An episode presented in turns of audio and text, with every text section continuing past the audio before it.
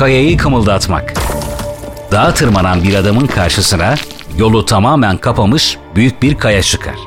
Ne sağında ne solunda küçük bir geçit kalmış. Yüksekten kayıp düşen bu kaya yüzünden yoluna devam edemeyeceğini görünce adam bir geçit açmak üzere onu kımıldatmaya uğraşır. Çok yorulur. Bütün uğraşmaları boşa gider. Ümitsizliğe düşen adam oturur ve Gece basıp bu ıssız yerde yemeksiz, sığınaksız, avlarını aramaya çıkan vahşi hayvanlara karşı savunmasız kaldığımdan ne olacak? diye düşünür. Fikri buna dalmışken başka bir yolcu gelir. Birincinin yaptığını aynen yapar.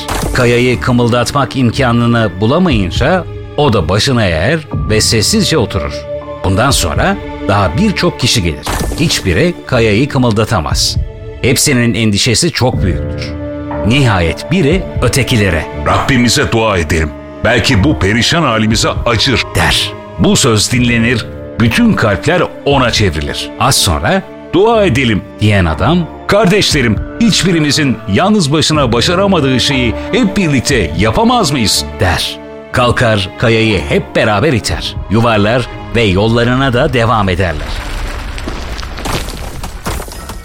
Yolcu insandır. Seyahat hayattır. Kaya ise her adımda yolunda rastladığı zorluklardır. Hiçbir insan yalnız başına bu kayayı kaldıramaz. Fakat Allah kayanın ağırlığını beraber seyahat edenleri durduramayacak surette hesaplamıştır.